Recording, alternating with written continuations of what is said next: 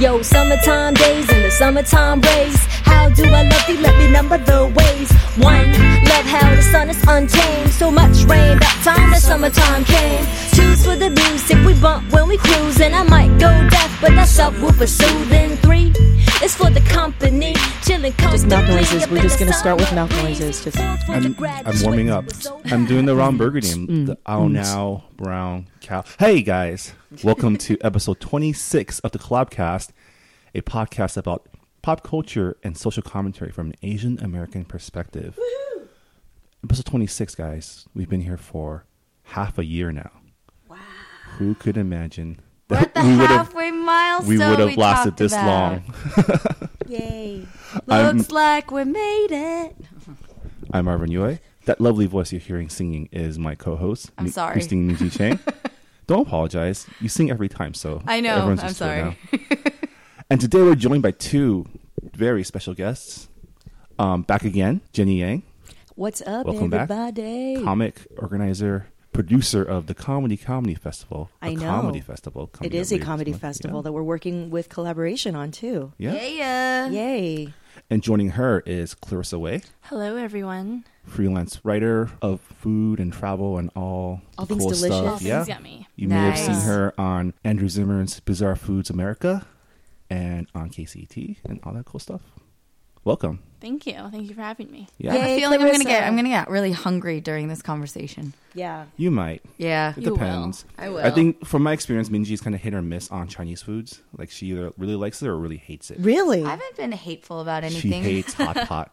you hate hot You hate pot? I hate hot Hot pot. pot. Why? I do hate it. Can we I talk just- about this? You Why? need to go to Makoji in Arcadia. It will change your mind. about I've hot just pot. had bad experiences. but what, what what were they? Why were they bad? I felt like it was first of all it was really expensive, and then like the wait was really long for. bo- Like I went to three different places. Two were in the Bay Area. One was in San Francisco. One was East Bay somewhere. Well, that's, that's and everyone That's where you went wrong. everyone hyped it up. The other one I went to was in Boston. That was supposed to be like a really good spot. you're going to the wrong place. Yeah. But okay, in general, it was a lot of work and it ended up for me just being like they were just throwing random stuff in it that all just kind of boiled together and I was like "Th- how is this so good and so like it's for me, I get really disappointed because people hype a lot of Yeah. stuff up to me, Yeah. and they're like, "This is the most amazing thing ever." Well, and they it doesn't also, deliver. They also made you wait an hour.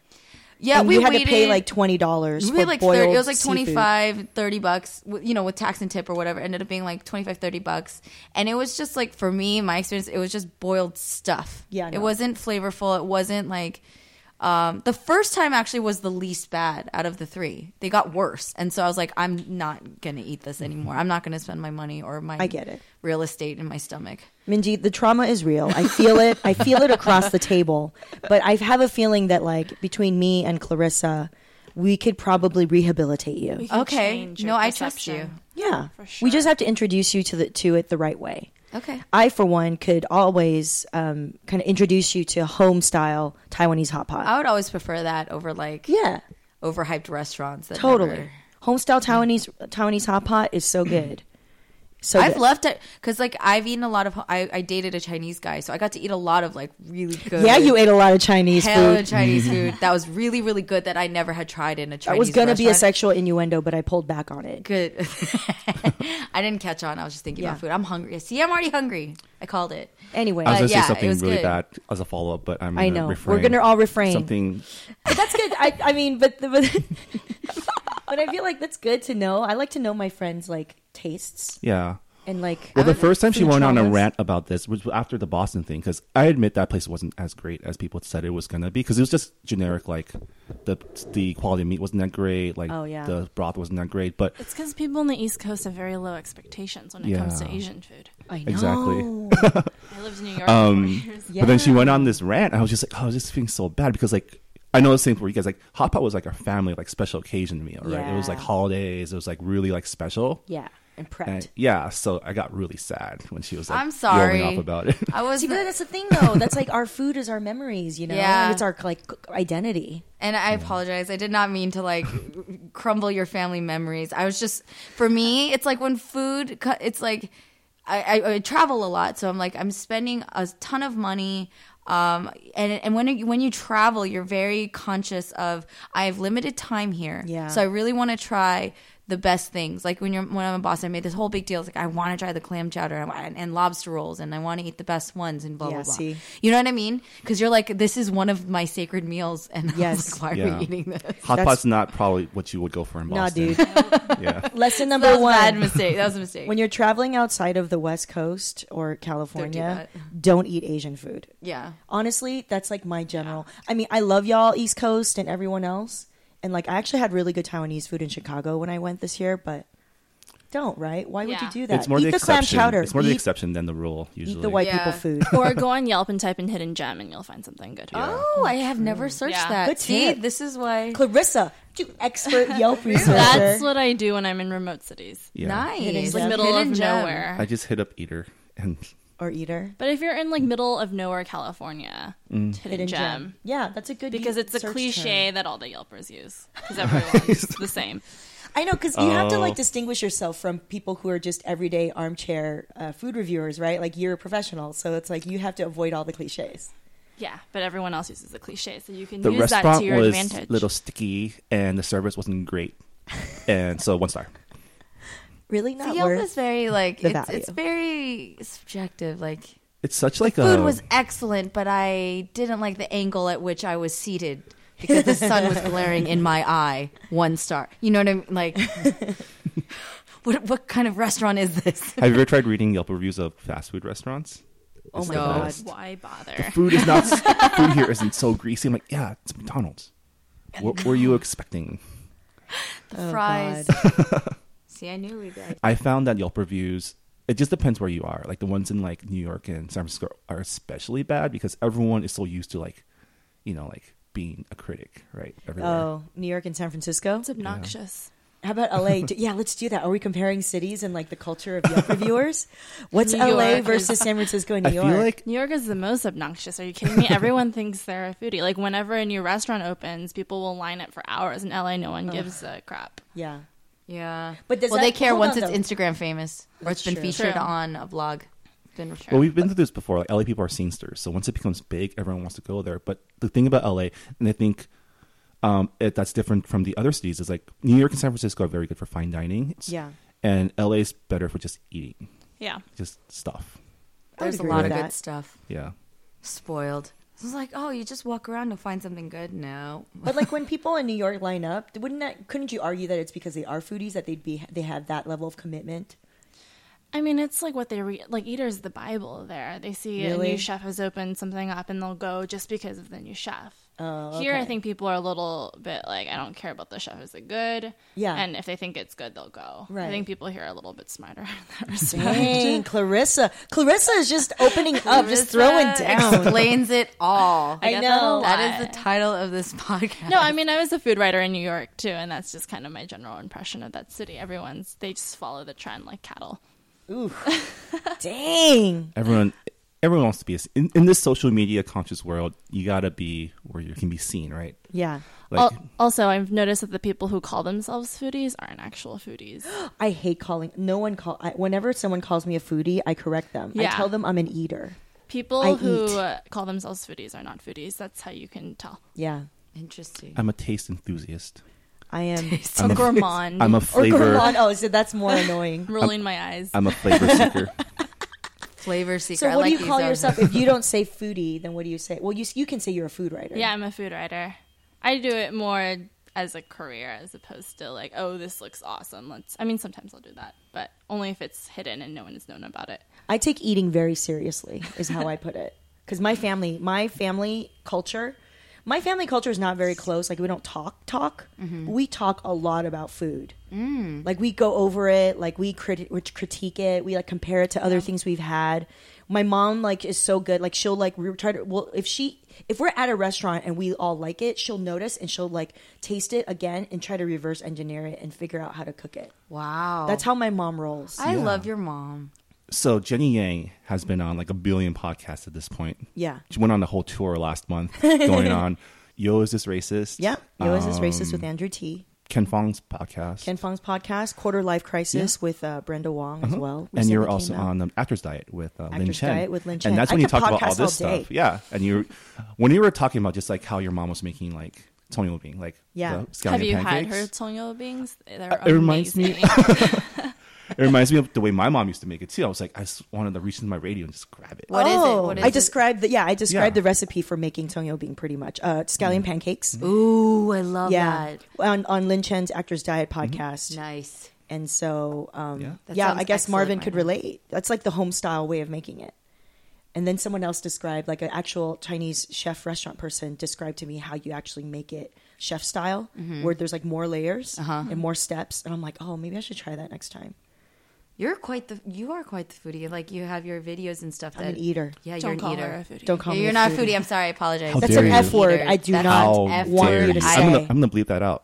I'm, I know. In Bleep it post, out. so everyone thinks she said the F word. yeah, when it's You're like, such oh, a- you're such a foodie. It's like but that's the thing people don't know that like th- like food is such an important part my friends know that it's a really important part of my life and i think what's what's really been cool about hanging out with clarissa and like you know uh, kind of engaging on food cooking food with her is it really like turned a light bulb in my brain like you know what like why don't i talk about this publicly more you know like i Yeah. want to talk to more people about food out there you know and so it's been really cool to like work with her with yeah, I Clarissa. mean, I think especially with Asian food, we don't realize how much we know until we talk to other people. It's like i didn't how realize little how much they i know. knew Yeah. until i talked to you I didn't know how much I knew until I started writing about it, and people were like, "What?" Yeah, Uh, just because it Yeah. was like coursing through our veins already through like Exactly. our upbringing. Yeah, we're so spoiled by how dim sum is. You know, our regular like we go to dim sum places instead of church. Yeah, Like that's On just our Sundays, religion. that's, that's our right? Sunday morning ritual. For sure, Yeah. yeah. you have to go early too, or else the lines get crazy. exactly. You got to hit it up between like 9 a.m. and like 11 ish. That sounds excellent. Eleven's already 11:30. too late. I feel 11 like. can get too late. Yeah. It depends. What's your what's what's like? What are the key? Because you know everyone has their different signature dim sum dish that they think is the best. Yeah. But then for me, I always want to know what's the favorite of the regulars, people who eat it all the time. Oh, Hagal, um, somai, shumai, um, Mm, crystal shrimp dumpling, um, the rolls, those shrimp rolls, You know and what- chicken feet. You know Yeah. what? Um, I recently discovered at um at Lunasia in um, Uh-huh. Alhambra is the is the rice rolls with um the crullers inside. oh yes, Yeah. I Mm-hmm. have that at uh, Elite. That's where I go for dim sum. Yeah, so the top dim sum places: Lunasia, Elite, Sea Harbor. Those are the Mm. top three. I am starving right now. Dude, Used to be NBC. But yeah. Then, Well, and, and the Yeah. and the roll we're talking about, it's like a it's like a very um, fine white rice noodle Uh-huh. that you kind of wrap a like deep fried savory cruller that's not really flavored in like a, a in like a burrito. yeah, people might And then- notice but then as the like a one- Chinese donut. I think it's- it's Exactly. called Youtiao. sometimes called yeah Youtiao. yotiao. But at the one in Elite, they also fill it with shrimp. Ah. Okay. Okay, and then they douse it with like a Yeah, light, that- I love that. a light uh, soy sauce. yeah. Mm-hmm. And everyone thinks that that soy sauce is like regular soy sauce, where it's like No. super super it's salty. and I was like, thinner, yeah. no, it's thinner and it's delicious and light and lovely and ugh. yeah. I'm starving. Anyway, that's my favorite. hungry. But you know what I love about when I first discovered Clarissa online, just as a food writer, ri- writer that you know when I didn't meet her, what I loved about Clarissa's work was that she would write up all the things that I was annoyed about when like people would try to hit me up for advice, like all the basic stuff, like basic Chinese stuff. Thank God Clarissa like would put it into a listicle or like write it up so that I, so that so that I don't have to answer their damn question. Like I love y'all, but like I'm Here's not a going to link. tell Oh, you exactly. Here's a link. I'm so tired of Here's telling a you link. where my favorite dim sum places are. I mean, what annoyed me about the previous state of food writing in terms of Asian food was that none of these writers would interview the chefs Mm. and they would just be like, oh, this elusive roll that has like shrimp in it. And it's like, no, it's a, like, you can just ask the chef and he'll tell you what's in it. Yeah. And it's, they're- you know, it's not What's that? exotic Je ne sais quoi. and foreign. They, s- like, they're humans. They, you know, you can ask them these They questions. and- think and they create things. What's you know ancient Chinese secret? You know. Right. Which, like, okay, Like so. a pan flute in the chef's kitchen. I know. The best example is the the Sandong beef roll that everyone talks about. Yeah. Mhm. The scallion pancake, and inside there's um, beef flanks and Yeah, um, the scallions. Yeo Jinbing, right? Yeo Yeah. Jinbing. So if you Google it, it'll be Sandong beef roll, but you can't find that in Sandong. That's not a Sandong thing. I think a food writer started it, Why and would they everyone. call it a sh- Sandong beef? I think roll? it started either from Taiwan. Um, one of my sources, who's It's probably was Taiwan. the Julia Child of Taiwan, said it started in America. So it's Yeah. like an Amer- like a, an beef roll. American Taiwanese thing, Yeah. but I it is think not it's- from Sandong. It's like a, it's a John thing, right? It's, it's like Shanghai area. Well, Shanghai they have it, but it's not with the scallion pancake. They do it with a flour and it's a crepe. Like I had that. for Ah. right, breakfast right. all Yeah, over I know. I, I know what Mm-hmm. Shanghai. you're talking Yes, about. yes, yeah. That's yes. a gin bean. Um, so it's little things like that. People just like copy and paste, and they put the word exotic and like. Oh, no. Yeah. Because the thing is, is like I, I be- being frustrating. from Taiwan, we love our scallion pancakes so much. We will do anything with it. So like even since I was a child, Taiwan breakfast has evolved where like all of a sudden they're like putting you know scallion pancakes with egg and like other meats. You know what I'm saying? Mm-hmm. Like usually it was just like like a crepe. Yeah. You know, but then they're like scallion pancake with this. We're gonna scallion remix. pancake We're with gonna 2.0 that. it. remix. 2.0 Remix. 2.0. Yeah, I mean, I think Taiwan for the longest time was the culinary capital of. I'm, this is going to be controversial, but I think of Asia or quote the China area because of the communist regime. A lot of the chefs and a lot of the creatives Yeah. flew. Well, because Or of the the, Hong Kong, I right? mean, Either yeah, Hong Kong or Taiwan, right? Yeah, because you had the Cultural Revolution taking place. Yeah, and a lot of the chefs Yeah. um, were forced to go in the fields and like burn their utensils, and all the yeah. books were burned. anything, anything traditional culture was like banned. Like you just had to worship Mao, Expertise. pretty much. Yeah, and, so so it went to yeah. Taiwan and Hong Kong, which is why LA is the Chinese food capital of. And this isn't controversial. This is a fact. LA is the Chinese food capital of America or North America or the Western area Yeah. because the immigrants from Taiwan and Hong Kong came here, Yeah. Yeah. not New York or San Francisco. Now you have the 66. Is that what it is? Yeah, and that's what the 626 is. totally. It's delicious. That's what I'm saying. Like I feel like my my experience with Chinese food has changed so much since this guy and just going to these restaurants and like trying food that quite frankly I mean I grew up in the Bay Area where there's a ton of Chinese people, but it's Yeah. still not the, the cuisine is still not the same and like the No. variety and you know what I mean? Like Yeah. it's it's really different here. Yeah. Yeah, I mean, it was because in the 1960s and 70s, this area was advertised as the Chinese Beverly Hills. And so people from Taiwan, they saw it in the newspapers and they're like, okay, we're going to Monterey Park, we're going to Arcadia and Alhambra. It's all like the That's good how it started. PR. Someone had a great Yeah. publicist. Real estate, yeah. Yeah. yeah. That's how most of the West was populated with white people originally too. It was just good real estate advertisement. it was Everything- with you like see a promises good of like publicist. yeah, Yeah. promises Well, like of the American post-war dream. Mm-hmm. housing, like oh, we can build all these houses for the you know GIs, and then Yeah. they come back, they have their their bill, so they can buy their houses in California Yeah, and live here, and Jersey. I think that's also how Jersey got built. up, so, yeah. So yeah, San Gabriel, man. That's like yeah. Well, we're now so lucky to like have all this food uh, available to us. Yeah. there are 34 different regions in China, and over 50% of all those regions are represented in restaurants in the San Gabriel Valley. And there's over Yeah. 800 Chinese restaurants alone in the San Gabriel Yeah. Valley, not It's- to mention like other different types of Asian fusion, and there's a great Mexican scene too. yeah. Boom! Here are the stats. Clarissa brings it. That's what I do for a living. Yeah. Stats and facts. I mean, because there's a new, there's the latest um, wave of immigration is coming from the mainland. Yeah. Right. And then so now we're getting, like, because it used to just be like mostly like Shanghai Cantonese Yeah. and Taiwanese. Taiwanese. And now we're getting more like Hunan, now more Oh, Fujian Sichuan. though, Sichuan. a lot of Yeah. Fujian. Sichuan now Yeah. is the biggest. That's the big Yeah. thing right now. That's the 'cause big thing. That's the most flavor. People like flavor, you know. They're like, I really love that spicy sauce where it's not really spicy, but it kind of like, oh. But It's now like we're also- Szechuan. yeah, well, mala. according to Tony, who's the owner of Tendu Taste, who kind of started this whole new Yeah. Mm-hmm. age Sichuan trend, there are 13 different types of spices. Yeah. And there's like entire proverbs. I love it. Entire proverbs like dedicated to the Sichuan cooking, Is which that I don't right? know off the top of my head, but it's an art form. Yeah. And they're really proud of it. Um, the capital of Sichuan, which is Chengdu, they're the only city in China to have been awarded a UNESCO site of like gastronomy. So it's a UN appointed award. Um, and they're the only city in Asia to have gotten that. So they're really proud of their food. Dang, Yeah. Yeah. that is real. It is real. We're, we're going there. For Are we? sure. Yeah. Well, we're going everywhere. Oh, that's right. yeah, that's right. Because yeah. we should explain. Let's talk about Clarissa this. and I. I was just looking Clarissa at it. and Jenny are going on a food adventure, guys. It's kind of exciting. It's Yeah, really more it's really Clarissa's exciting. project, and then I'm like, yo, I'm showing up. Because you heard, I'm gonna go wait, with you. I'm gonna go with food? you. do you need someone to take pictures and video? Oh 'Cause yeah, we I need can do as that. much help as we can. so in December of this year, um, we're gonna spend. Well, I've dedicated two years to going to all the um, regions and provinces and autonomous regions in China to collect recipes because nothing of that sort has ever been done before. And I was like, why not do something epic? Well, I can. Also, because um, you know I've been consulting and I've you know a lot of people have interviewed interviewed me about Chinese food, and a lot of people have no idea what's in Chinese food. It's still this exotic thing that's weird and unattainable. So, what better way to attain it than to actually go there and ask the people?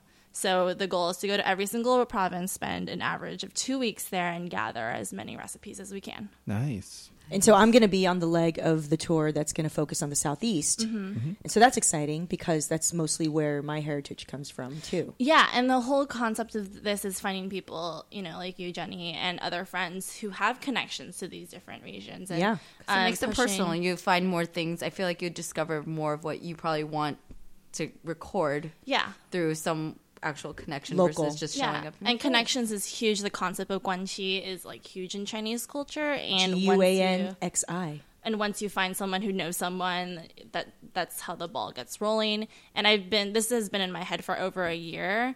And after a while, I was like, I just need to go there and figure it out because you can talk to as many people as you can, and you can email people, and you can Skype with people. But at the end of the day, you just need to be in China. Yeah. That's really cool. Eating the food and, and talking to people and seeing them make it. and people are passionate about their food there.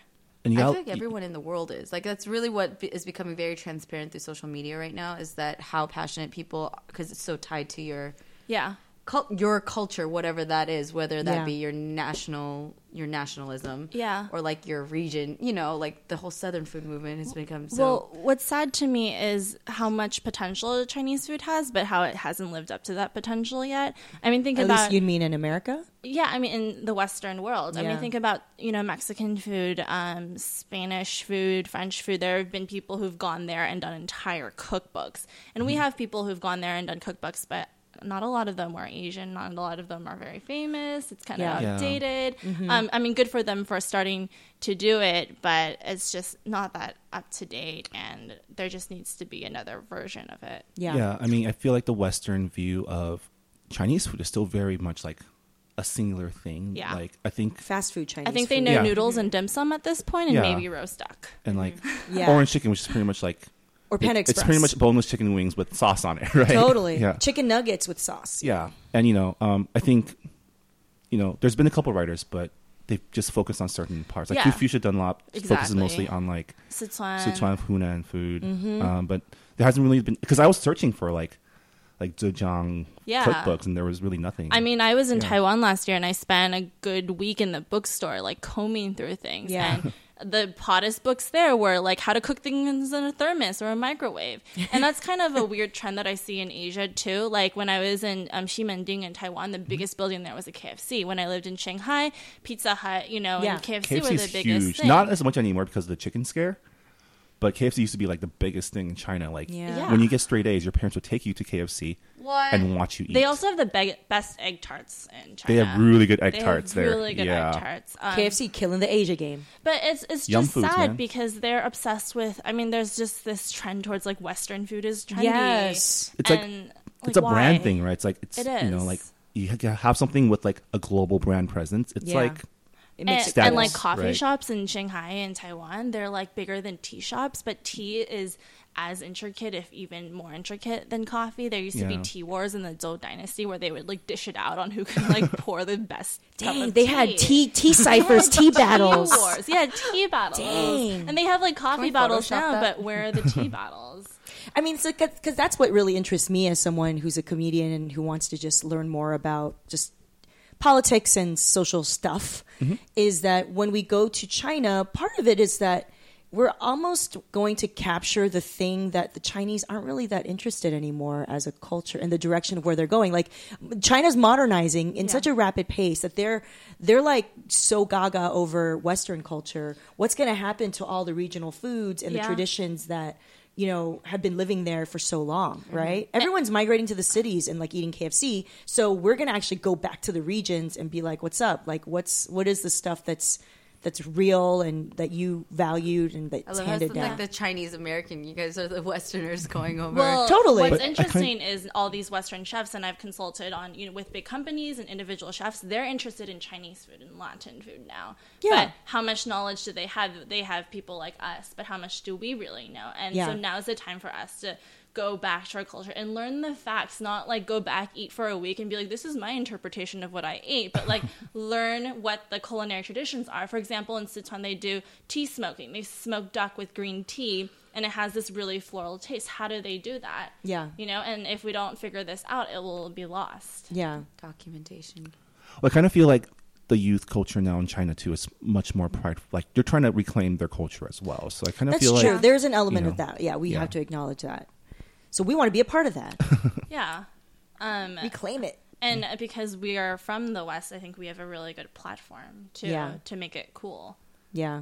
That's Hopefully. what I'm saying. That's like I feel like that's. I mean, uh, ironically, that's what they're kind of in terms of the whole KFC thing. They they look to the Westernism to to see like what's cool, what's trendy, Yes. whatever. Because I'm shocked at like how that in Korea just how that translates like Forever 21 that my cousins are freaking gaga over like my mom sending stuff that I don't wear anymore. Mm. Yeah. like why? Because it's just it came from like I bought it in LA or I bought Totally. it. in San Francisco. I was like, but Forever 21 is like. Isn't it like a Korean owned? I don't know. It's And- Korean American. American. yeah. Yeah. But yeah, I mean, they just think that it's the coolest thing. And here it's like this is where you go when you need like a spare t shirt for like disposable $4. clothing. Yeah, that's disposable. Yeah. Mm-hmm. It's very funny how culturally that translates to like, oh, tell us what's awesome. Yeah. And then we shall buy into it. And I, I think another element um, that we haven't touched on is how on both sides, people youths are forgetting they don't know how to cook anymore. And when Yeah. I when Jenny taught me how to make dumplings, I was like, this is amazing. Like if everyone could do this, we wouldn't be going out to eat all the time. You Right. know, just like remember all the dumplings we made and all the scallion pancakes. Just put that in the freezer and that can last you for days. And it's not that Yeah. hard. Just get people over if you're in college. Like you don't really need Yeah. that much stuff.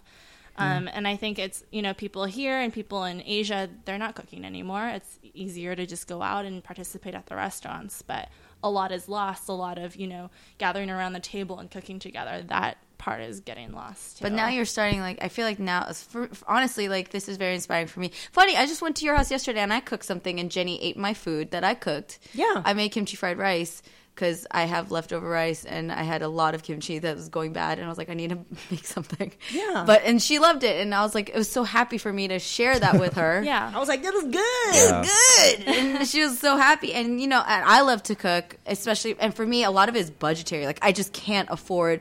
I'm live. I live in California. Okay, like Yeah. California rent, the gas, the insurance, driving everywhere in LA. I was like, I can't afford to spend twelve dollars per meal. This is Yeah. ridiculous. But like for me, it was a necessity, and I also enjoy it. Yeah. But like seriously, some people really. I feel like the lifestyle kind of becomes the opposite. Like again, what's trendy? Everyone eats out because you Exactly. want to eat out at the hottest spot and Instagram it, whatever. I mean, there was an And there's so many article, I places to think, try. in the Washington Post or the New York Times, how millennials are spending a ridiculous amount of money on, food. Yeah. And it's like, how much does it cost to make a dumpling? Like, it's just flour and water for the skin, and the inside is, you know, ground pork and whatever leftover vegetables really you have in your Yeah. fridge and seasonings. Yeah. And it's just, you could save so much money on that. The problem is time, but, you know, people would rather Make be it on in Facebook bulk, and then. Yeah. Yeah, people would rather be on Facebook, like drive to like Mama Lou's and pick up a bag, but how sustainable really Oh. is that? yeah, like I know how to make you know those all like luba, right? But What? it takes like like you know minced meat, minced Oh, Zol- pork, like Zoltalfan. Oh, it's all fine. Yeah, Uh-huh. I know how to make that, but it takes like four hours because you have to like That's why you that's have why to I sit, let it simmer for like hours on end. But so, I like, think- everything reduces. cooking and cuisine then so see like again we're gonna kind of adjust this is the evolution of food right like what's gonna stay popular and relevant are things that you can make quickly that are delicious and that it can last you and fill you up Yeah. right for me that like one batch of kimchi fried rice that lasted me two meals and i shared it with you Yeah. so like it was good for a whole day and i, I feel like i saved $30 right, Right. but Yeah. and and and like on on the converse like when i talk with friends like they're talking about like meal prep stuff like my fitness freaks they do like a whole week's worth of food which i'm like ew that's gross you make Yeah. it and you last five days but like for them it's perfectly fine because they just do the tupperware Yeah. i'm like you have to adjust your lifestyle and if you kind of like prioritize the food i still want good food Yes. so i'll make it like every couple days hopefully to like last a couple days Well, what I think pe- what people fail to realize, especially for Asian food, is how easy it is. You It's just have so to easy. have the right in- like tools. Ingredients. Yeah. I made Hainan chicken the other day. You just like poach chicken and chicken broth, really, and then make sure it's the right temperature and you cut it up. You don't need to go to Savoy and line up two hours for that. Like I made Oh, I it. love and that it- chicken. Oh, is it the really like plain chicken? Yeah, with, you just with all the you do ginger. is- Yes! All you do is you take a whole chicken, you like salt it, and Yeah. then you put it in chicken broth and make sure it's the right temp, and then you cut it. and that's like it. Hi, and then gonna the, do yeah. that. and the rice is just um, minced garlic, um, and then you cook it in chicken broth, and that's just the flavor. And then Yeah. you make Cook your the rice in sauce. chicken broth. It's That's when I ate it. My so brain easy. exploded. I was like, "This is so simple. It doesn't look But particularly it's like these complicated." culinary secrets. I think Asians do the best with I poultry agree. out of any other culture Yeah. that I Yeah. know. Or like, um, so my family's gotten into making like the clay pot like Mm. dishes where like you know like you can just make like eel unagi rice in it. Just Yeah. like just cook the rice in the clay pot and just put the put the Dude, toppings slow on cookers. afterwards. I need Yeah. to get up on that because I own a nice one that's been sitting there. I've used it like thrice. What? Yeah, that's what I'm saying. Gotta Dude, use it. yeah. Yo, like, I just this got a really, like, waffle iron. I've used it like six times already. stu- Girl, I love your waffle iron. What have you made in there Legit. besides waffles?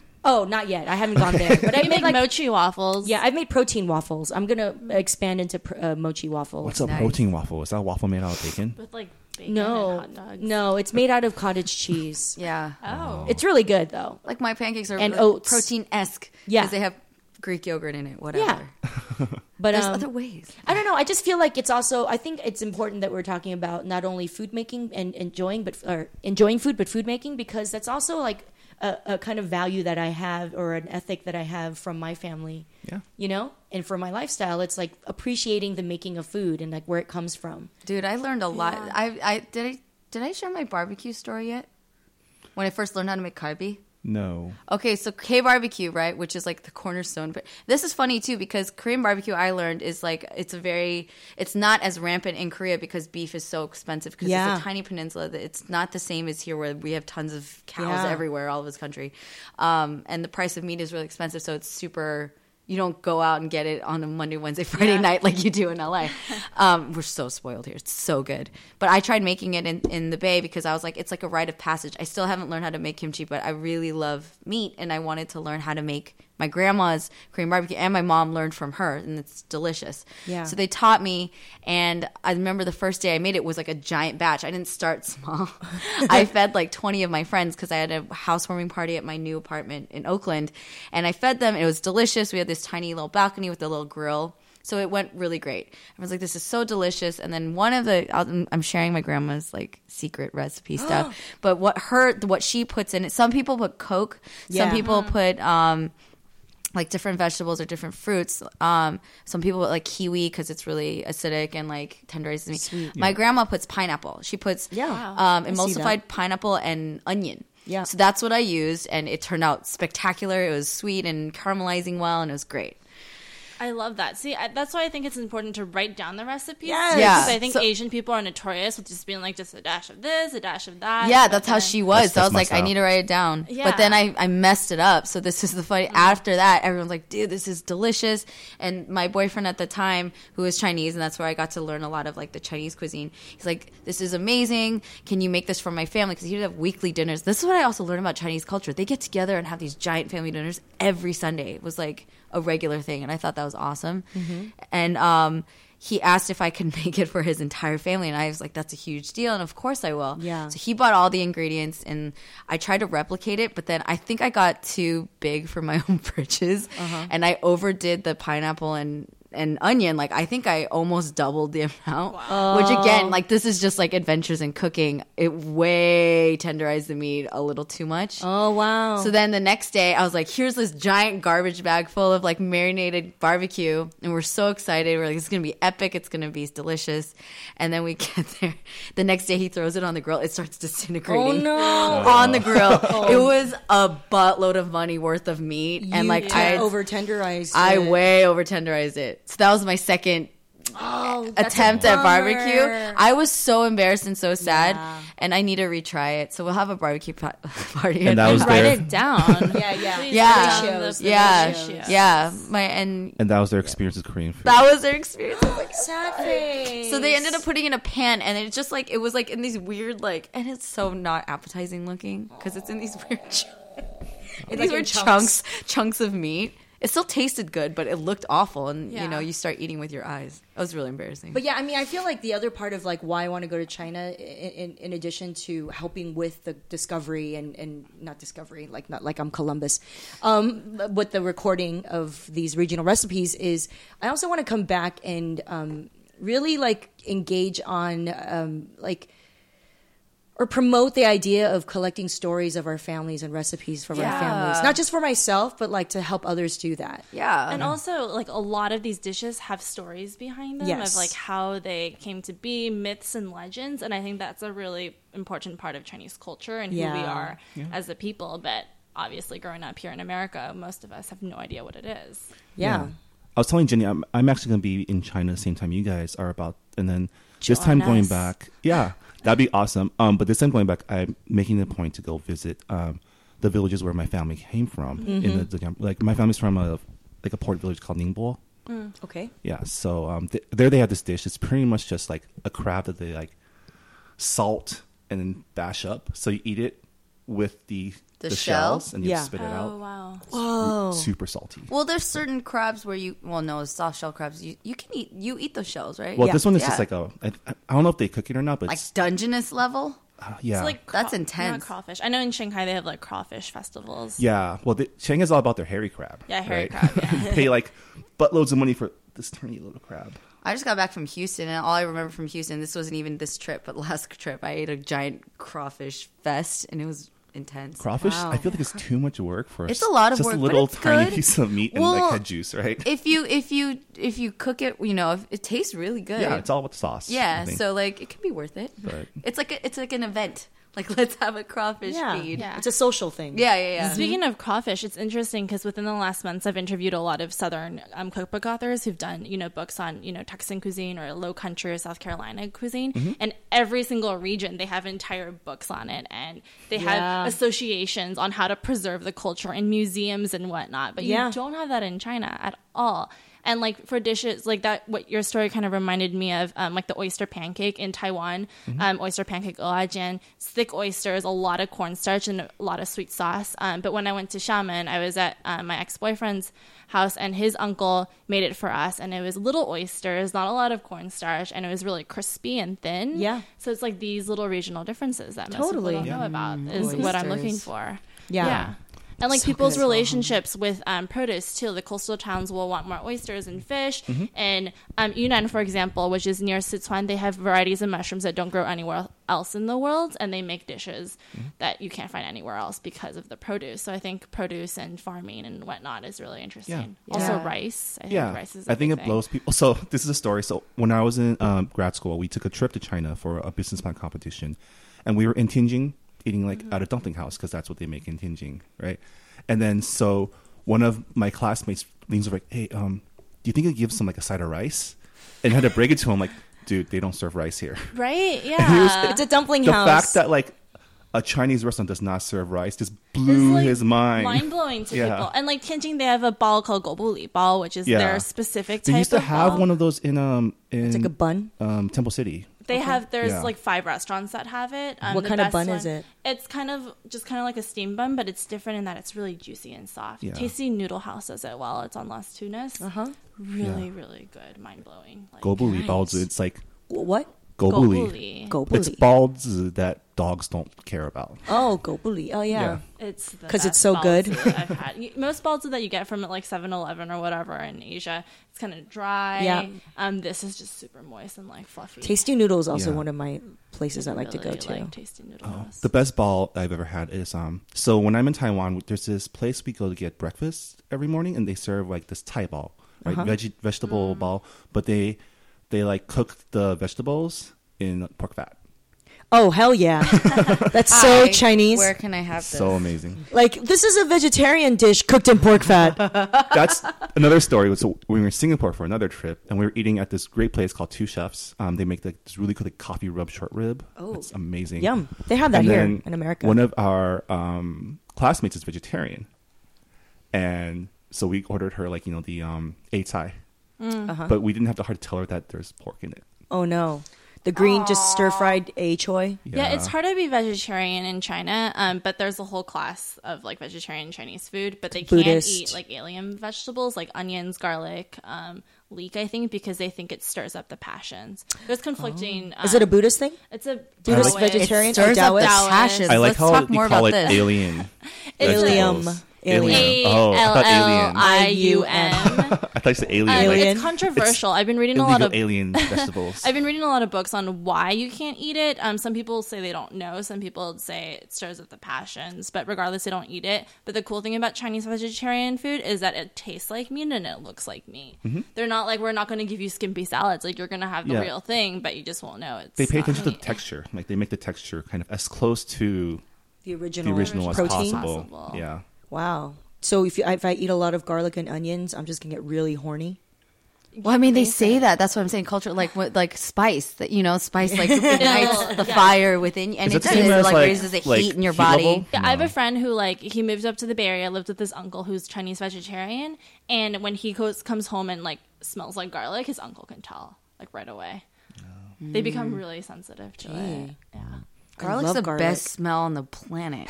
I could OD on garlic Crazy. all day. Hell And then, yeah! and then make out with somebody. Be like, deal Hell- with it. That's what I'm saying. Stirring like my up the favorite foods are all the passion. stinky ones. It's I had onions and garlic. today. Deal Hell with it. yeah! That's true love. Exactly. Bond over garlic. Go like- drive through Gilroy That's like your and get opening a line. whiff. Hey baby, I had garlic today. It's weird to go. because garlic is one of the holy trinities of Chinese cooking. Oh my god. Yeah. People like to. I like. I don't know. It's like a overall Chinese thing, but I know my family we eat like slices of raw garlic with um, Taiwanese sausage. Sausage, yeah, it's Mm. it's garlic, scallions, and ginger. That's you can't make Chinese food without it. but the vegetarians, I have a growing love for ginger. Yeah. Like I used to Ginger. really be adverse to it when I was little, which is why I don't know. I just appreciate food more because I realized how much I avoided like the plague when I was younger. Yeah. just uh, there were so many things that I thought were just disgusting. I thought mu- mushrooms were gross. Yeah. um, it's you know what I mean. And all of it I love now. There's not much that I won't try that I Yeah. don't like. I think it's water chestnuts. Like I wouldn't eat them. I thought they're You're a texture disgusting. person like I'm me. very texture person. That's like me. I used Still- to not Yeah. like mushroom too. yeah, I had adversity against uh, Mm-hmm. And ginger. beans and like Korean people. Like my mom Well, would sea make rice cucumber. with beans in it, and I would like pick them all out. And I kind of Rice did with that. till I beans was, is like, so good. best. I don't like how dry and meal like beans. I've had the they cook amazing it beans well. if it's Yeah. cooked well Yes. and it's not super dry. I love them. Texture. But She's a texture I'm person. totally texture. It made me like yak. Yeah. Yeah, I would, till I was about twenty five. I would still pick them out. I My think I mom's don't like- mind ginger or water chestnut. I just don't like surprise ginger and Yeah. water chestnut. Surprise. like feel you're you. eating like your kung pao chicken, and all of a sudden, oh crap, there's some there's ginger, and they just took a big ass bite. You know, I like how like Americans will look at my like the rice cake, stir fried rice cakes, and be like, "Oh, is that a plateful of scallops?" Right? right? Yango? Nice. There's Yeah. a lot of different things that surprise you when you're a kid. Yes. Yes. That's oh, I don't know. I'm just glad that I got over it. There's some people who really will not. They're just like I just don't do mushrooms. No, or Honey, like you I, I, haven't I won't eat lived. chicken with bone in it. You know, there's like people who won't have any. That's a shame. well, That's a I won't shame. eat like anything with a head on it too. I've seen like people Yes. like, can you take this fish back and chop up its head so I can See, eat it? that's like offensive to the Chinese because you're supposed to eat Yeah. whole animals. It symbolizes unity, especially for the New Year's. yeah. And also, on a practical level, it means you're eating all the food and you're not wasting Yeah. anything. Also, the head's the best part. Okay, I don't agree. See, but with that's Yeah, I don't okay. agree That's, either, but- that's that's the hard part. See, I would have a hard time eating the head, but like I we eat fish all the time, and it comes with the head, and I just don't eat it. But if somebody, I don't know, like people again, this is like the sensitive emotional attachment to food, and like how Yeah. you know it represents something for you and your culture, and if other people ca- are adverse to that, you're like. Will bleep you, you know, like, Yeah. and and it becomes very, very deeply emotional. Like I've seen It people get is. super super mad. Like you can't do that. I mean, there's etiquette, but then there's somebody who was really against. Like I was, I wasn't used to growing up like where they have whole roasted pigs, Hmm. and then like I went to a bunch of Asian parties. It's like Filipino parties and Chinese parties. They have and it's delicious and it's amazing. But I had never grown up with that. I was 24 or 25 before I ever encountered it for the first Lechon. time. Yeah, it's so good. Yeah. It's like, oh my But God. it scared the shit out of This me. meat comes from an actual animal.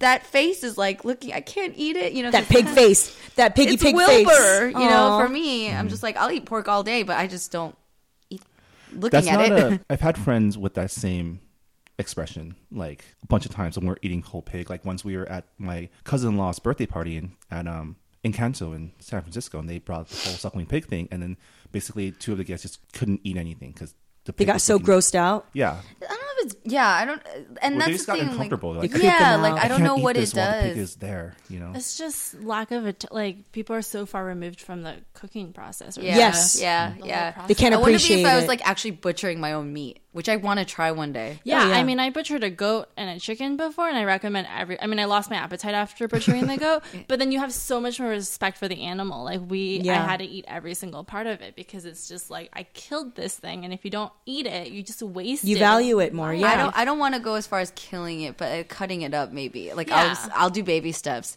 'Cause- Yeah, I didn't kill the goat. I like I helped cut it up. I, c- I don't think I could kill it. You have yeah. to butcher it, Yeah. Yeah. Butchering is prepping it. It's. I recommend every person who eats meat. They do that as part of enjoy the it. tourist thing in China, in like Huh? the um the central regions on the tourist roads. I don't think they make you butcher it, but they kill it in front of you. It's, it's like a part of the food tourism. Yeah. Uh-huh.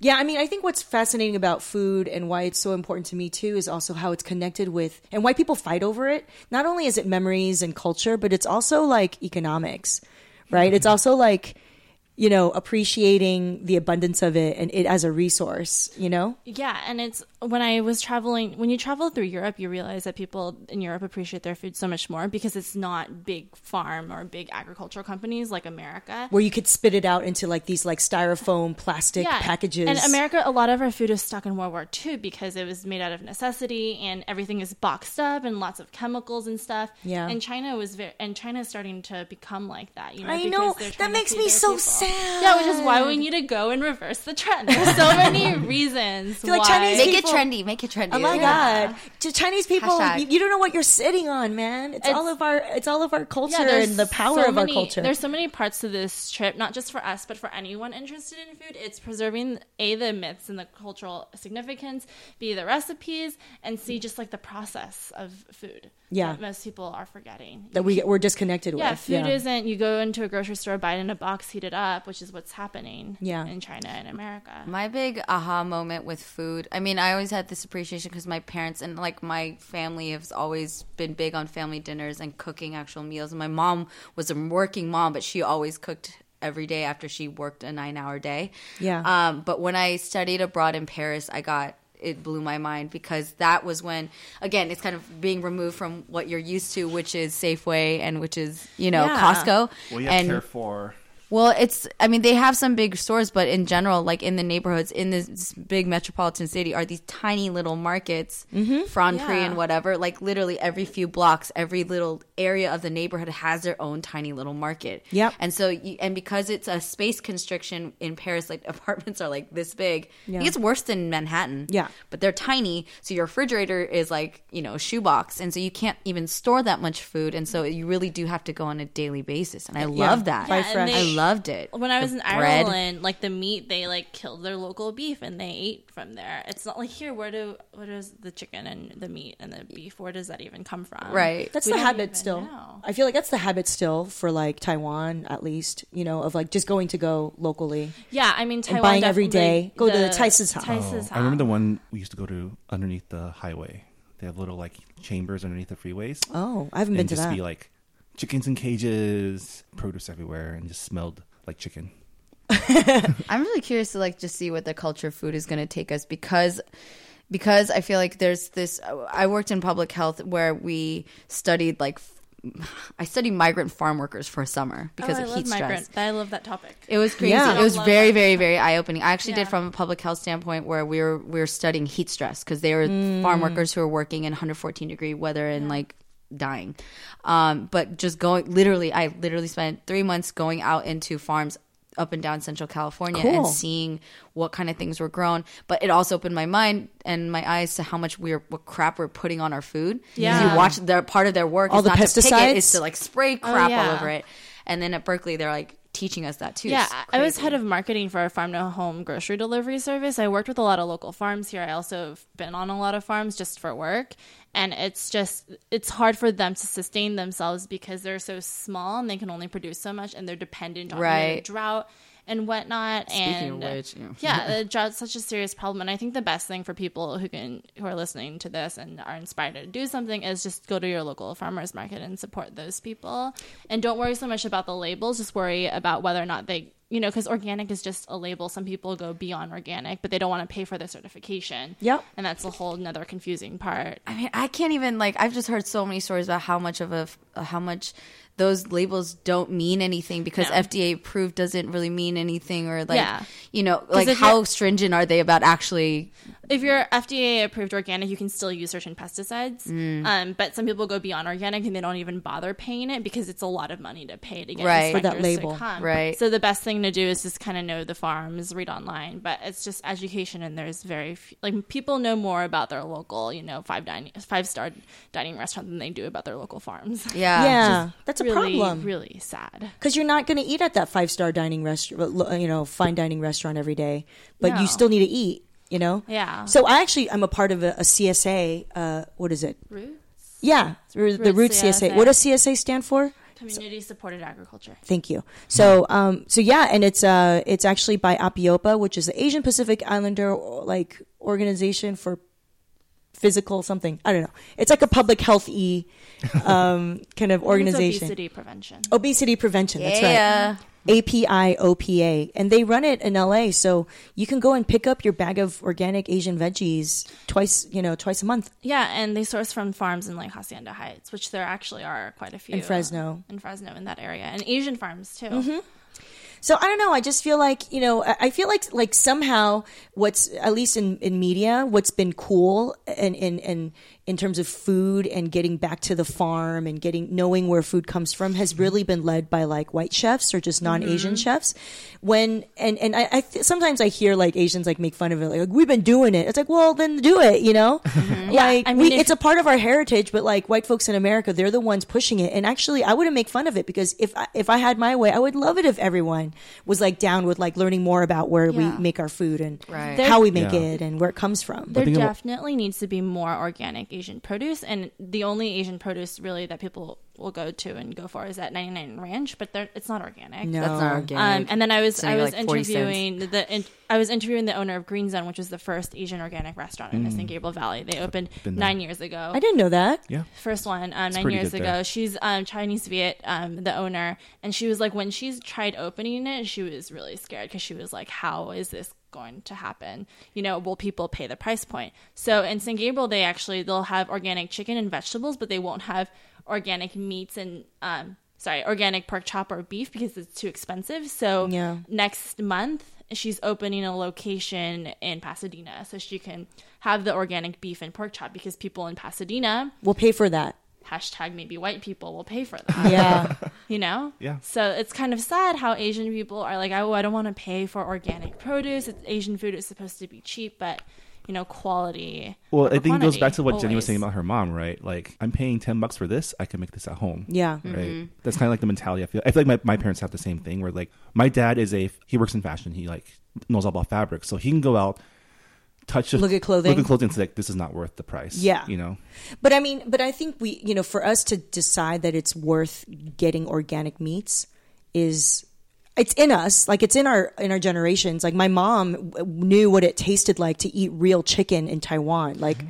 Even like it rice. tastes different yeah, it tasted different and i remember when i was a kid too i was like yeah you're right it tasted different and she's like it's like but now she'll pay for like cheap chicken and i'm like okay well no like maybe we should pay for something that's going to be more organic and I think real the scariest thing is rice. Like my dad is like rice tastes different now because of just all the genetic modifications. Yeah, that might be why I'm allergic. right? Frankenfood, man. Well, Frankenfood's that's the gonna thing, mess too. up with our bodies. I, Mutant food, yeah. scientifically speaking, I'm very curious because just I'm a biogeek and I, I'm I'm I'm curious like physiologically speaking like in theory it doesn't sound right that you genetically modified something from its original state and blah blah blah. blah. I'm really curious on like a proven scientific level that's not influenced by like big pharma or anything if G- certain GMO foods are like truly you know if they Okay. if they mess up your health or if they're Yeah. actually okay. Do you know what I'm saying? Because like I feel like it's all marketing. Like we throw Yeah. out stuff. You're throwing the baby out with the bathwater and saying like all GMO foods are like Yeah. awful. Well, what if you found a way to ge- genetically modify something so you don't have to spray pesticides on it and it's perfectly safe to eat, right? I think like the thing is we haven't been doing it for long enough to have enough Right. conclusive research, Right. Which is To see how it's scary. gonna affect our food But- chain and our but cells. Also, there are tons of people who have been doing studies, and that's what I learned part like in a couple lectures that I, I um, listened to at Berkeley and read up on. You know, there are there are studies all the time, but it's again, it comes back to industry and money. Well, they like pay they for can it. silence studies that are perfectly legitimate and Yeah. show negative impacts of certain pesticides or certain genetic modifications, but people who paid for that research to happen will nullify it so quickly and that's where it gets highly political and highly you know it's Yeah. about who's who's controlling this study at the end of the day it's Yeah. not the scientists the scientists do their jobs but who's going to say you can't publish this Yeah. And I think if we create a culture of people who cook a lot, then there's going to be more awareness towards Yes. that. Where's this I chicken completely coming agree. From? So that's Yeah. where it boils down to let's just get together and cook. And then Yeah. that will start a chain reaction. And I think that's fun too because I think it is a really good antidote to the fact that everyone is in a rush. And I think that's where the convenience factor of food has become so like I don't have time to Yeah. cook, but um, and so I'd rather spend money and you know take a like spend time whatever. But it's kind of like we're now responsive to this highly engaged, highly connected culture. Like put your phone down and like cook something. Yeah. I think that's a good balancing act to all this you know other stuff Yeah. that us millennials are going through. I, So I it's think just like, what, let's cook. what's really funny is when I lived in New York, a lot of my friends would go to the grocery store and they would take the box and like look at the ingredient list and like look at the calories. And it's just, like just go to the produce section and like, you know the poultry section. Like Asians, we don't grow up looking at boxes. We just Yeah. like buy whole vegetables and like fish and cook. This is 10 calories before you add oil to it, Yeah. this vegetable. Well, oh, see, for Korean people, it's different because like we have so much sodium because everything that we, a lot of our panchan or a lot of the things Oh, that it's we would pickled. put is pickled, right? So that's what I've been noticing. is Me and my little hippy dippy Berkeley upbringing, living in Oakland, and San Francisco, and being very spoiled and having like CSA come to our office and all that stuff. Like Yeah. I was very, you know, Whole Foods oriented, but then I Yeah. would go back home and like.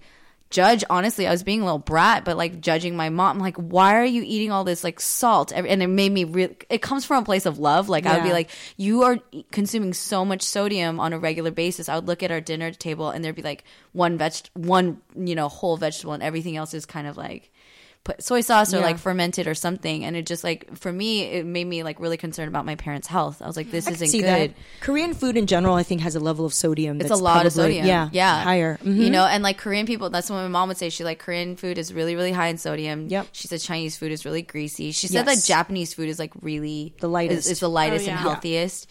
Um, I would say so. but Fun they're fact: consuming Did you something. know that ramen actually came from China? Because What? before Japan used to be really good, like it was meats and just vegetables and fish. And then it's a funny story: the Westerners came over and started making fun of their diet, and then a, um, a statesman was like, "All right, guys, we need to h- look better in the eyes of the foreign nationals. Let's start eating meat." So they started eating meat, and then a lot of Chinese people immigrated over, and they started. To eat noodles, so basically ramen came from a Japan being made fun of by Westerners for not eating meat, so that's where the meat comes from, and then B from Chinese people bringing noodles over. Wait, no one. How how did no one know that ramen was not originally from China? Oh, A lot because people don't do their research. That's the Well, I thing, guess because people I'm don't- Chinese and I'm like, yo, everything came from China. Well, all we- all we do is, like, Sushi came if from you really China. think about it, too. Italian food is just fusion food because they Yeah. took our noodles Marco and added Polo. their sauce to it. whatever, you know? Marco Polo.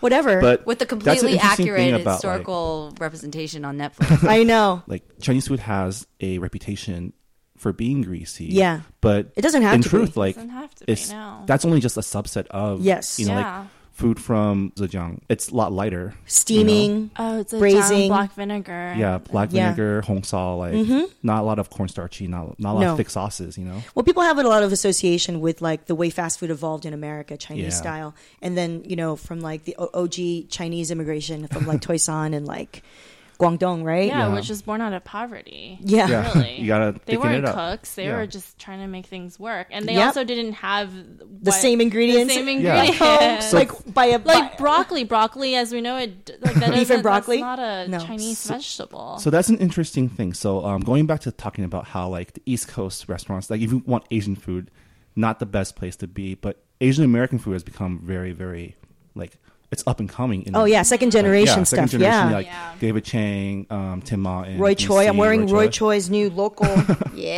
was Yeah. part of the the Kickstarter, so I got a T-shirt Yeah, and Nice. a beanie. um, you shared a great article talking about like Anthony Bourdain's like 17 lessons from like his speaking tour, but one of his the Anthony newest Bourdain? yeah, Yeah. the best American trend in food right now is the rise of Asian chefs, right? Asian American Yeah. chefs who We're, we're the one innovating. Yeah. they're the and, ones and innovating. Latin American Yeah. chefs. But if you Yeah. think about it, it makes sense because like American cuisine is immigrant cuisine, right? Yeah. In the beginning, it was British immigrants, then Except for Italian natives. Immigrants. yeah. The OG A- Americans. Yeah. But if, you know, if you think about like the trends, like Italian food was immigrant cuisine back Yeah. when they first came. And so who are the newest wave of immigrants? Asian people. Yeah. Mm-hmm. Asian people who grew up in America eating, you know, American food, their family's food, and then have this perspective to like kind of, well, we're gonna make Bring it all our together. food and using, you know, it's basically just Asian perspective with like American ingredients. Yeah. Right. Or just I don't know. I, I, and that's and I think that's a good way to basically describe it. But I think the w- the reason why Roy Choi, for example, gets like so much love is because if if you grew up in Southern California, love hip hop, like you go to one of his restaurants and you eat his food, it literally feels like you're eating your childhood. Yeah. Like oh, I just went to Pot and uh, we had just the dessert. It was just a simple like dessert, and it's like creative because you're like, oh, I haven't seen this elsewhere. But it was um, basically uh, shaved ice with ice cream and like um, fruity pebbles. Okay, now It's delicious. why would you do that? But you eat it and you go, whoa. Whatever it does, it number one, it reminds you of all these amazing things from your childhood. You know what I Yeah. mean? like, and the combination was great. Yeah. And so, I don't know. Do do I want to pay ten dollars for that? Maybe not every day, but Yeah. like, Once in a while. But it's, Yeah. it's a food experience. but and it's that's kind the, of- that's where yeah. it's like to me the creative part of it, the artistic part of it is like I want to experience that sometimes, Yeah. you know. And it's like that's so cool. It's like wait a second, he's taking our experiences and tastes and putting it on this table and being like, yo, white people, pay twenty dollars for that. And it's kind of sad that like fusion itself has become like a bad word in culinary circles, right? Like, back in the people- day. yeah. I think people Like, don't but- use the word fusion a- But anymore. But nowadays, like I think there's, like I said, there's more perspective to it. There, you, there's more of a point of view. Whereas before, I think it used to just be like, I'm just gonna make this with soy sauce and call it fusion Asian American. You know? Yeah, and I think uh, fusion is getting a better reputation as people know more culinary Asian culinary techniques Yeah. aside Yeah. from soy sauce. oh Yeah. god, yeah, no. So I love it. Like even just you know, th- there's like everyday smaller restaurants that aren't high profile, like Roy Choi's restaurants. You know, who are Asian, who are like kids of of parents who ran restaurants, like old Yeah. school restaurants, and they're like, you know what, I'm gonna get into this business, but I'm gonna do it the way my friends and I would want to eat. You know, I mean, this whole generation, there's you know, even half and half tea house they serve. Yeah. Like it could be called fusion foods, but it's basically just food that Asian kids want to eat when they're drinking tea. you know? totally. With like the and snacks. like you know all the Hong Kong cafes and the SGV. You know, that's all Totally. just like that's even more interesting because that's you know how like you go to different restaurants. It's like this is Korean Chinese food. This is Yes. Japanese Chinese food. Well, this is Chinese Western food. Totally. Right. Yeah. It's like Hong Kong cafe that was like colonized British Hong Kong food brought to ch- to America, and then but then here I feel like oh, the Hong Kong cafes are probably different too because it's evolved with the American taste. Yeah. but they still have that um, ramen with hot dog soup. Oh yeah. There's like Korean version of that ramen and hot dog. they have the whole. Well, they have. The GI. It's like G- the I love that the soup. military soup. Oh, GI it's soup. pudechige. I'll It's- eat that. Yeah. It's the- all how you spin it. It's the Yeah. military soup. They put spam and hot Yeah. dogs and rice cakes and I'll eat ramen. it. It's awesome. I'll eat that. Yeah. Let's go have some. For real. Seriously, I'm so- actually I am hungry. many Yeah. hungers. We could talk about food forever. Seriously. Yeah. And we actually stomach we is rumbling. probably we've we've been talking for about over an hour now, and I had these other other topics lined up, but we can we can probably call it. Yeah. It's up Yeah. to you. It's a food centric episode. Well, what's one all other good. topic? I let's have a little variety. Do you want to talk about my video? Yeah. so I was about to talk. I was about to go off. See, I almost tangented then. Well, I I'm glad we're didn't. segmenting now. Segmenting. Segue. Segueing now. Anyway, I don't was know. saying I love Jenny Yang's mom because I, s- I got to like see her and see her interact with Jenny on her latest BuzzFeed video where it's Asian kids talk to their parents about sex. It was awesome. Your mom is so cool. My mom was like, I she surprised me so much. I was afraid that she was gonna like freeze up and like just refuse to do it once she realized what she got, was getting herself into because she's actually really shy. But and she doesn't speak English. Like she probably understands more than she lets on, but she doesn't speak English.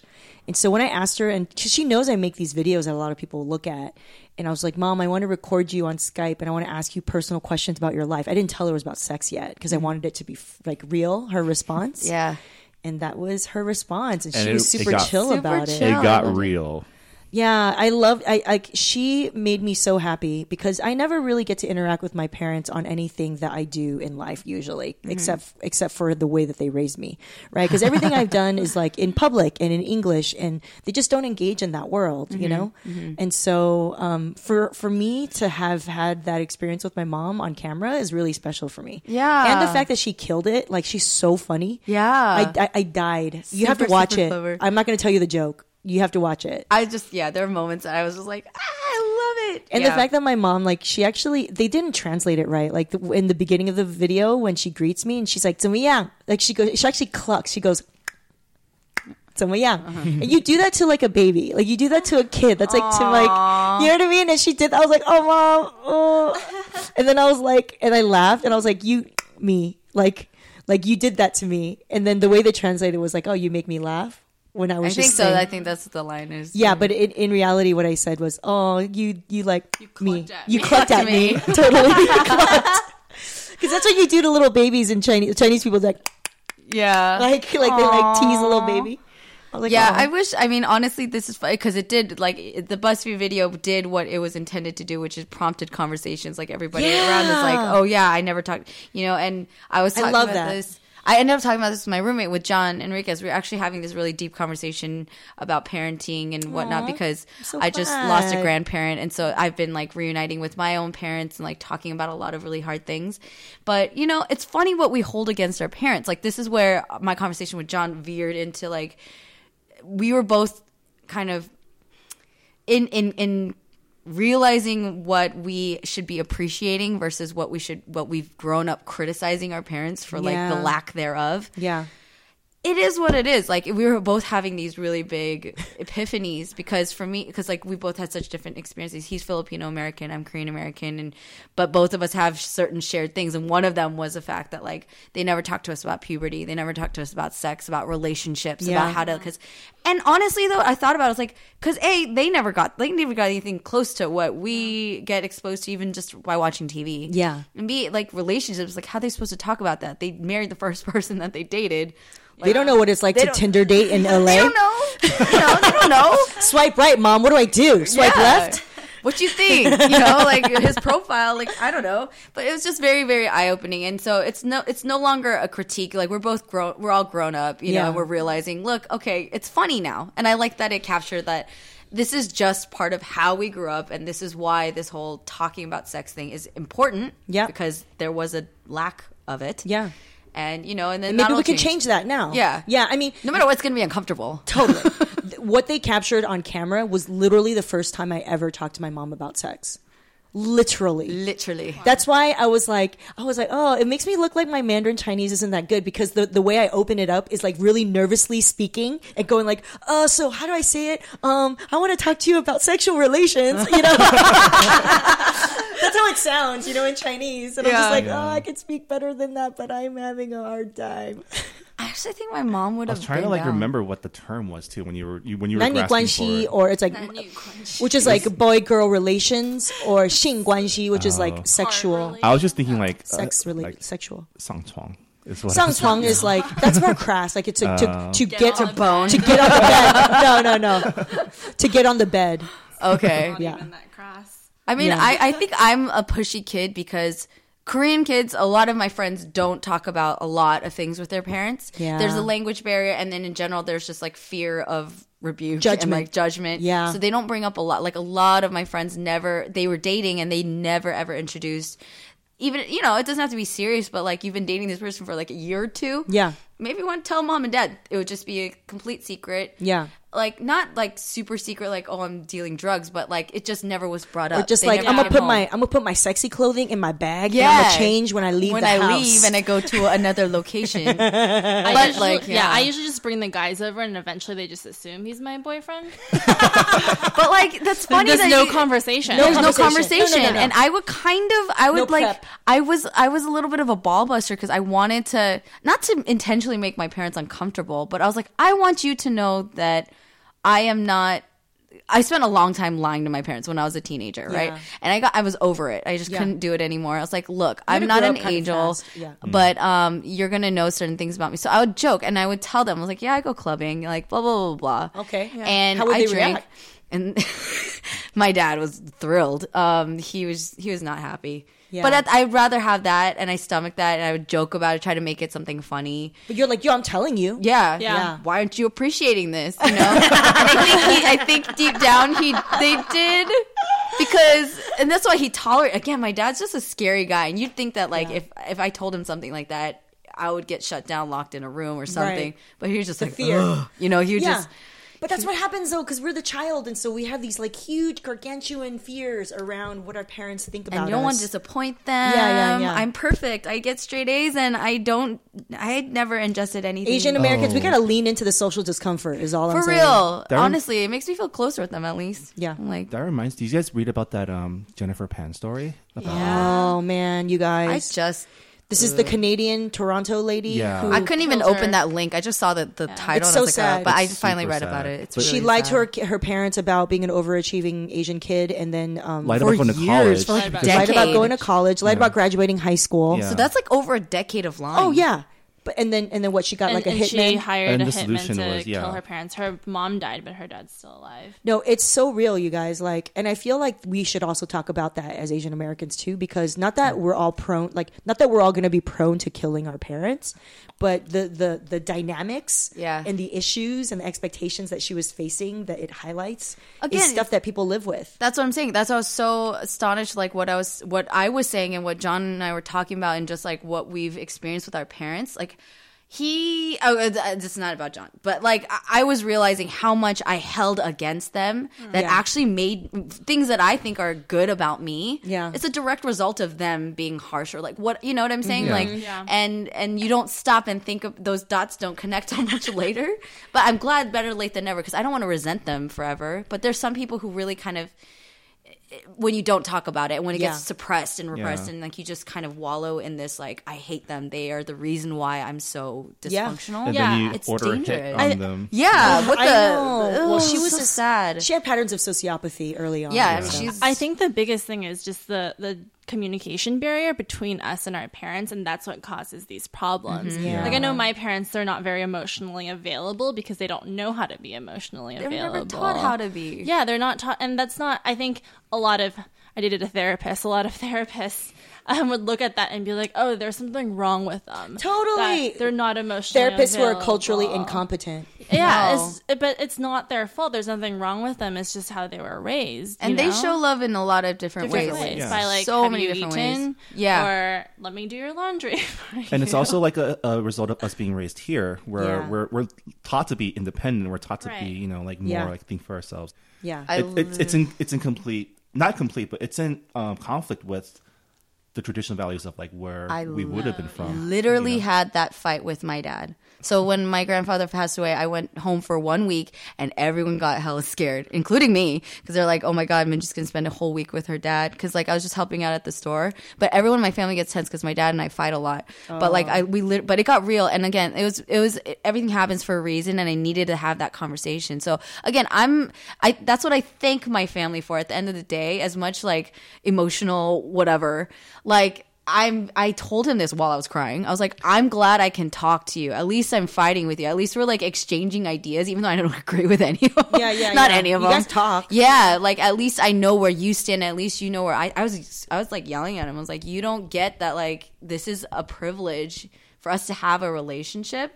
And so like that was something I realized finally at 30 years old and like having lost my grandfather like this is something that I would have even if it's, if it's upsetting that we're honest with each other and I was like I don't care if you don't like everything I say but you should hear what I say and get that like I grew up somewhere really different than you. I was trying to explain this to him and we both like calmed down and ended up being a good combo but it's very very very real and I don't think I ever kind of experienced how real it was until that fight Hmm. because you know it theoretically, but until like he's saying like that's not how I was raised, and I screamed at him like that's how I was. Like I, you brought me here, man. Like Yeah. I don't know what else to tell you.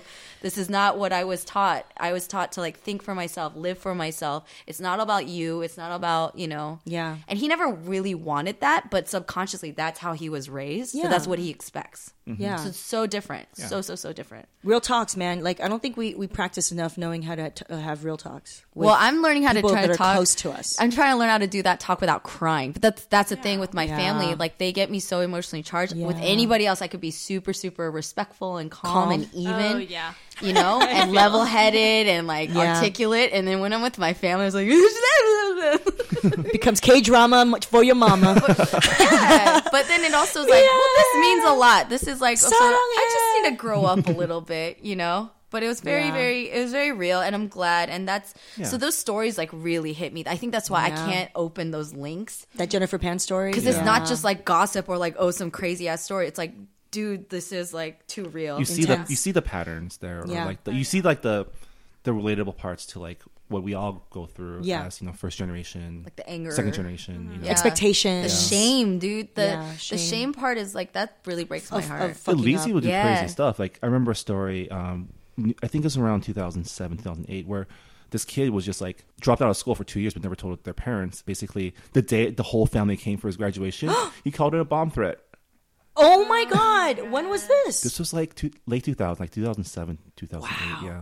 And then there was some other Korean kid that like pretended he went to Harvard, right? Didn't you I hear don't about even that know. Oh, that was um, yeah, some high few school years ago. kid. I'm sure that happens like every day. one? Right? I'm just saying. there was a few. Well, Sure, there was this like those yeah, there's, Communication. I'm sorry, we have Photoshop. You can Photoshop. I Yeah. got accepted It's to true. MIT. well recently I And think it was Harvard. um, was this to a Vesson kid or something like basically what kid? like a Korean girl saying that oh she got into like Harvard Yes. and Stanford and, And, she, then- and that she has to choose between the Yeah, two, and and, then- they're, she's heavily recruited. yeah. Oh, so that was all fake. That was like last year. That was like that was like a months catfish. ago. Mm-hmm. Yeah. That was- well, I'm okay. I'm just saying. Yeah, I'm sure it's like an Asian thing, but I'm wondering how many non Asians as Yeah. well deal with this. Yeah. well, this became how high much profile lying? because apparently like Mark Zuckerberg and like whatever was like well she was claiming they were like talked to her about it and then her parents just went you know as Asian parents do so proud of their daughter brags Told to everyone all- about it. yeah. and then Bite it you got in back your to ass. her. Bit you.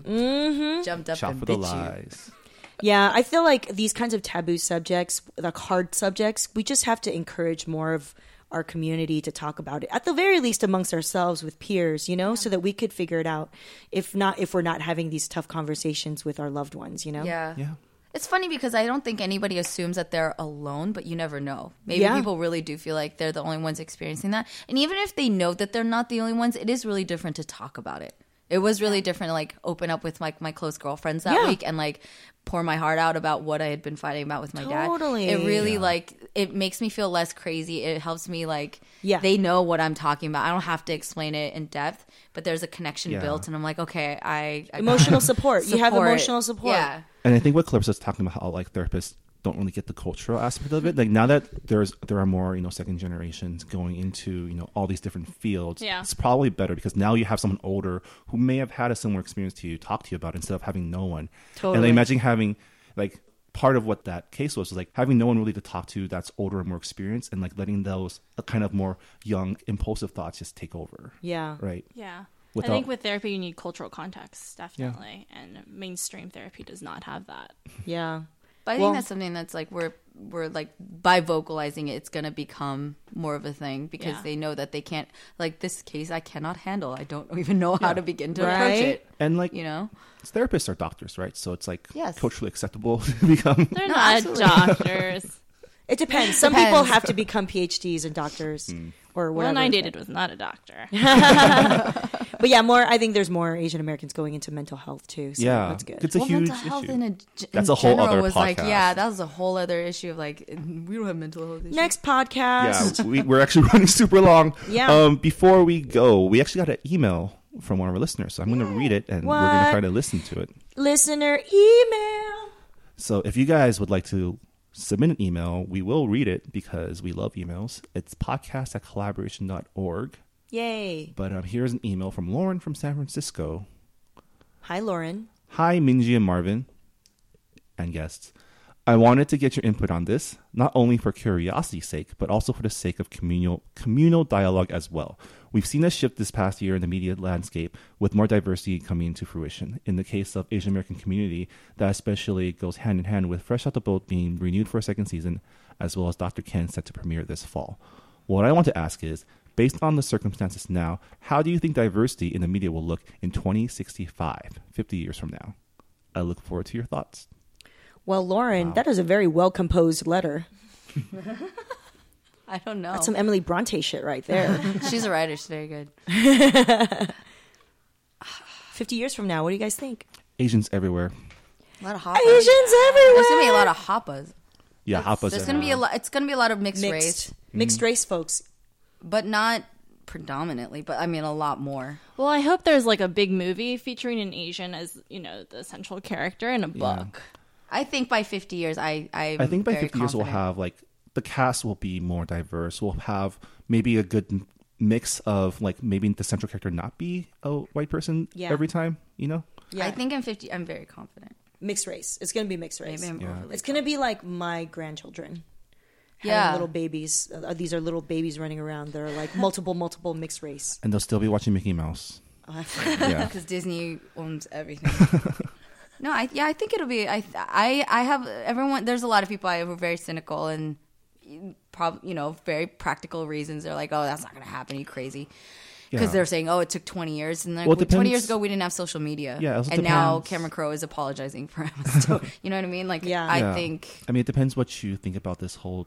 Like this past year has been very like diversity has become a a buzzword, but is it going to be just that? Is it just going to be a flash in the pan, and then like after all the, the shine's gone, is it going to go back to status No, it's I don't not. think so. or, I you don't know? think Because so. the inevitability of demographic shifts Yeah, is going you to force can't go the issue. I mean, like look at all the colleges in California. There's Yeah. so many Asian people. You cannot avoid it. just minorities in general. I mean, like, look at no what longer el- minorities. Yeah, good luck, Donald Trump. Seriously. Good luck. Just kidding. Not good luck. Go back to where you came Yeah. um, from. So Oompa Loompa land. to answer your question, haircut. Lauren, we're very optimistic. We think, yeah, we think this trend's going to continue. I mean, I don't And- want it to be a trend.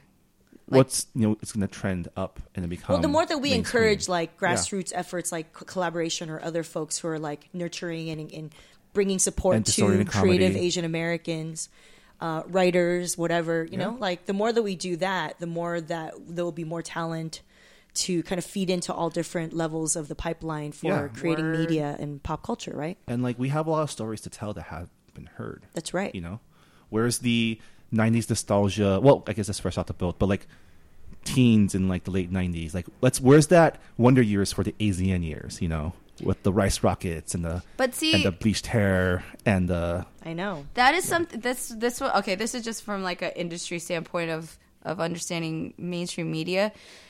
To what degree is that going to be interesting to the masses? Right, like It it's doesn't have so- to be anymore though, because now we're we have so many platforms that can be niche, Right. And if But I'm there's saying enough is it- people is it- watching it. But is, are enough people going to watch it? Do you know what I'm saying? It's, Yeah. It'll be a niche thing. We'll have our the people who have shared that experience, which is very generational and very, very, very Yeah. small group.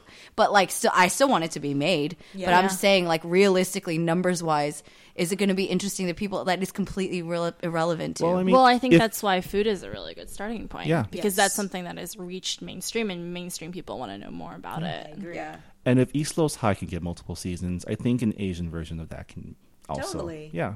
If people around the country are going to watch a Netflix series about a multicultural group of women in prison, I think we could find something else Yeah. that they could watch that ha- might have more Asian Americans in it. yeah. I'm just saying the ASEAN years, I don't see that as being particularly.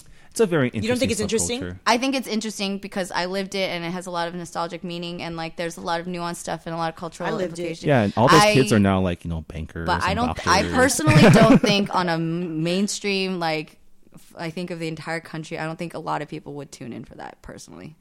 It just wouldn't be popular. It would be very popular for the people that it was relevant to. I mean, and that's people like And maybe, look at like, a all like the handful more. TLC shows. Like if people can watch that, like it. Not that many. people are interested in like subcultures. I think. yeah. Like I'm pe- saying pe- it wouldn't be like zero, but it's not going to be on like ABC.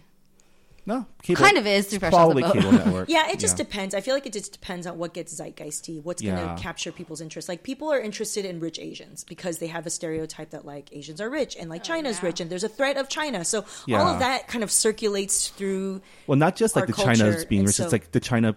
They're all like nouveau rich, so they like Yeah. they're they're people who don't know what to do with their money, so they go crazy. so there's Well, it's an also like interest in K-pop that. and like all the doors Exactly. like that that bazooka to open, and I'm like, whoa, okay, that's authentic. It's funny because I think the producers see this and they have no idea where to start with that. Like Yeah. I've gone Yeah. calls with people like, "Oh, do you do you and your friends want to be on a show?" I'm like, "I'm not that type of rich Asian. Like there's different types, you know." That's what you wrote about growing up in Arcadia, right? Yeah, but it's yeah, like yeah. it's not what you're looking for is not me, and Yeah. just because I'm Asian and I grew up in Arcadia does not mean I'm the type of person you're looking for, and they don't understand that. Gotta look for the the ones that come for college or overseas. school. It's like Kevin Yeah. Kwan, Crazy Rich Asians novel. Yeah. Singapore, Malaysia, Yeah. China, Taiwan. And they people. don't speak English. Like Chinese is still their primary language. That's true. Some of them will speak English because they're rich. I heard some stories about some like film students that like my friends literally my actor friends were in their student films and these are kids that have the money to buy the red ca- you know like Camera? Mm-hmm. the 4K cameras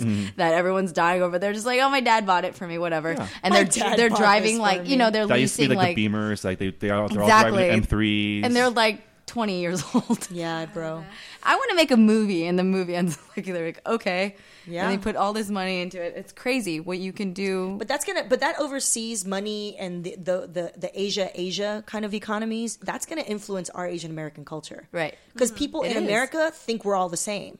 And so they're going to be like, oh, yo, they're so rich. Look at China. They're the ones flooding a lot of these university systems, too. yep, Honestly, I was at Berkeley. I, it's not I- like all Asian Americans are going to Berkeley. that's what- Yeah. I was They're at also- Berkeley. they're and also it- going to master's community programs are all college. like mainlanders coming. my here. friends are all yeah. cool. A lot of them going to co- like the younger ones that I know. A lot of them are doing community college because they just can't afford. it. And like, I went to UC Berkeley and they're doing giant tours. It was Yes. the middle of the summer and there were these For real, giant though. tours of like a bunch of fobs. I don't know if they were from China, from Korea, or whatever.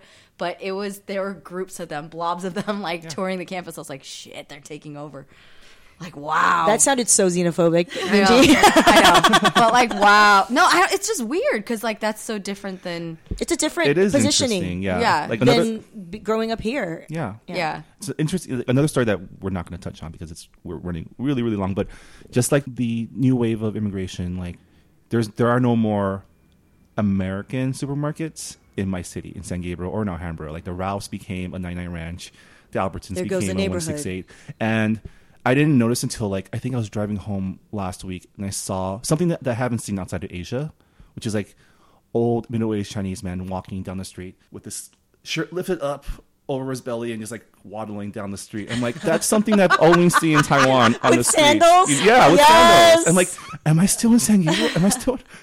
it's like, Amazing. yeah, Just free. Just it's free. like, okay, Chilling. I want to live like that. that's the, there's the threshold. We're We've hit that we've hit the threshold. tipping point. Now they're living. like it's Asia. Now they're making themselves at home. Making themselves at home on the sidewalk, yo. yeah. Well, that's a podcast and a half. Thanks so much to Clarissa and Jenny for joining us. Man, thanks for talking to us. Yeah. Yeah. Before we go, just a quick wrap up. Um, some collaboration updates for those of you who um, stayed with us this far. We got a couple shows coming up. Collaboration DC on August 8th. That's a Saturday um, coming up. Um, collaboration Dallas on August 14th. That's a Friday after that. And Collaboration Chicago on August 15th. So if you want more information, check out their Facebook pages. Um, tickets are on sale now. And um, of course, you heard last week that we have a conference coming up, Collab Empower, on Saturday, August 29th. It's going to be amazing. And you guys should all come out. Check out our website at www.collabempower.org. Um, like we said, that's going to be in conjunction with the Comedy Comedy Festival. What, what, A comedy what? festival run by Jenny Yang. Uh, do you want to do a quick plug? Yeah, the Comedy Comedy Festival, a comedy festival, is going to feature mostly Asian American stand ups and improvisers and even some scripted staged readings with Asian American actors. And we're partnering with the Collaboration and Power Conference. And so y- on either one of our websites, uh, with ours is com- comedycomedyfest.com, you can buy actually a nice discounted bundled ticket Yeah. to go to both the conference Yeah. and our festival. Get some laughs, learn some stuff, get more laughs, and um, check out their diversity showcase. Yeah. Ooh. Mm. I'm excited. It's gonna be really fun. Yeah. I just have like, a really good feeling. It's gonna be a fun weekend. With Oh, yeah. great Yeah. content in general. And then the two white guys on the diversity showcase. And you can check out Jenny Yang stuff on um, her YouTube. Would you have YouTube? You're on BuzzFeed. I am guess. on, but I need to. I'm I'm going to be building out more of my YouTube content. But my YouTube is like most of my usernames. It's Jenny Right. Yang TV. and check out her website and um, check out her her stuff. She, Jenny Yang TV. yeah. Yeah, yeah. And Clarissa, where can we find yours? You you have a website and Yeah, it's just my name, clarissaway.com. yeah. I was on it. I was looking at your website while we were talking. And stay tuned for more um, updates on the Clarissa and Jenny's food China recipe collecting adventure. on our websites. Yeah. Awesome. Well, that does it for us. Wow, that this is gonna be awesome to edit later. But for Minji and Marvin, um, collab, collab, collab. Thank you. Bye, guys. Bye. Come on, ten. Nothing but vegging and sleeping in. Nine. Girls in summer dresses looking fine. Eight. Rocking my aviator shades. Number seven. Movie marathons with my friends. And six. BBQs and picnics. Number five. Playing Smash Brothers all night. Now you might think Nintendo don't depend on the weather, but my thumbs in the summer move quicker than in the winter. Four. Chilling in the bay in New York. Three. Vacays with the family. Two. Spending my summer with you. In fact, I like it so much. You're my number one, too. Woke up this morning to a tune I couldn't sing, and then you came over.